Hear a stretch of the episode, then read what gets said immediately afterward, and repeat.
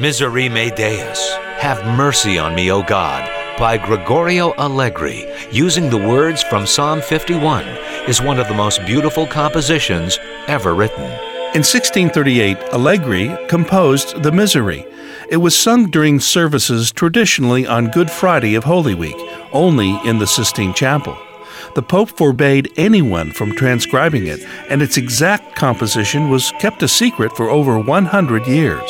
But when 14 year old Wolfgang Amadeus Mozart heard the music at the Vatican and transcribed it from memory, it was published in 1771.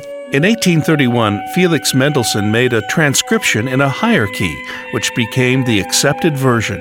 Mendelssohn's High Note is now the defining moment of the most famous and moving passage of the piece. Brought to you by Museum of the Bible in Washington, D.C.